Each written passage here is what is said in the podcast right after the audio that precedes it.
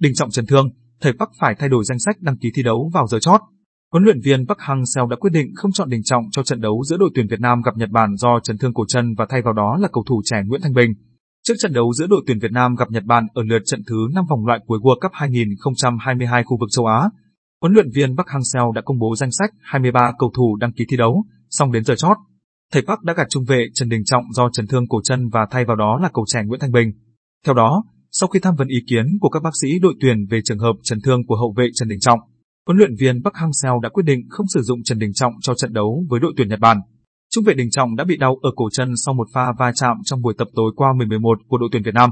Hậu vệ này đã rất nỗ lực để có thể sẵn sàng ra sân trong trận đấu tối nay ngày 11 tháng 11, nhưng cuối cùng lại không tránh khỏi những rủi ro tiềm ẩn trên sân cỏ.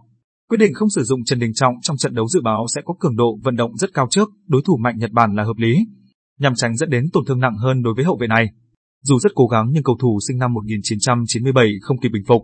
Do đó, huấn luyện viên Park Hang-seo đã phải có sự điều chỉnh vào phút chót. Nguyễn Thanh Bình là trường hợp thứ hai của U23 Việt Nam được đăng ký trong trận gặp Nhật Bản sau Lê Văn Xuân. Cầu thủ của câu lạc bộ Viettel từng được ra sân trong màu áo đội tuyển Việt Nam ở hai trận gặp tuyển Úc và Trung Quốc tại vòng loại cuối World Cup 2020. Trong đó, trận gặp Trung Quốc đánh dấu một trong những trải nghiệm đáng quên của Thanh Bình khi mắc lỗi khiến đội nhà nhận 2 bàn thua, qua đó thất bại 2-3. Dù vậy, thầy Park vẫn ra sức bảo vệ cậu học trò. Trận đấu giữa Việt Nam và Nhật Bản diễn ra vào 19 giờ ngày 11 tháng 11 trên sân Mỹ Đình.